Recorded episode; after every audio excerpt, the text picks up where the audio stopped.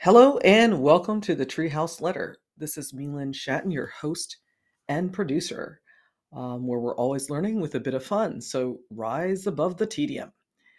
Uh, today's podcast is titled, Hey, Why Aren't Dogs Alcoholics?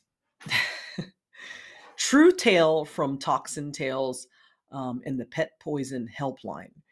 Uh, Toxin Tails reported a case of the partying pooch, Red, He's an 85 to 90 pound golden retriever St. Bernard mix. Red ingested 15 jello shots that his owners had left in a bag in the kitchen.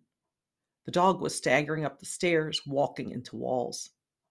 The owners rushed him to the pet hospital where they gave him an IV and anti nausea meds.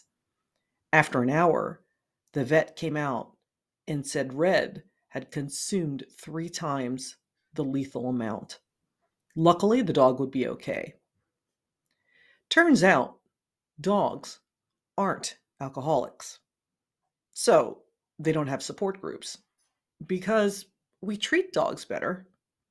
For one, alcohol is not good for them. And two, it's expensive. That's the end of the letter. Uh, visit treehouseletter.com if you want to get a picture of Red and also to find links and information about Toxin Tails, the Pet Poison Helpline, um, and other interesting developments on research with alcohol. Uh, again, this is Melan Shatton, and as always, thank you for listening.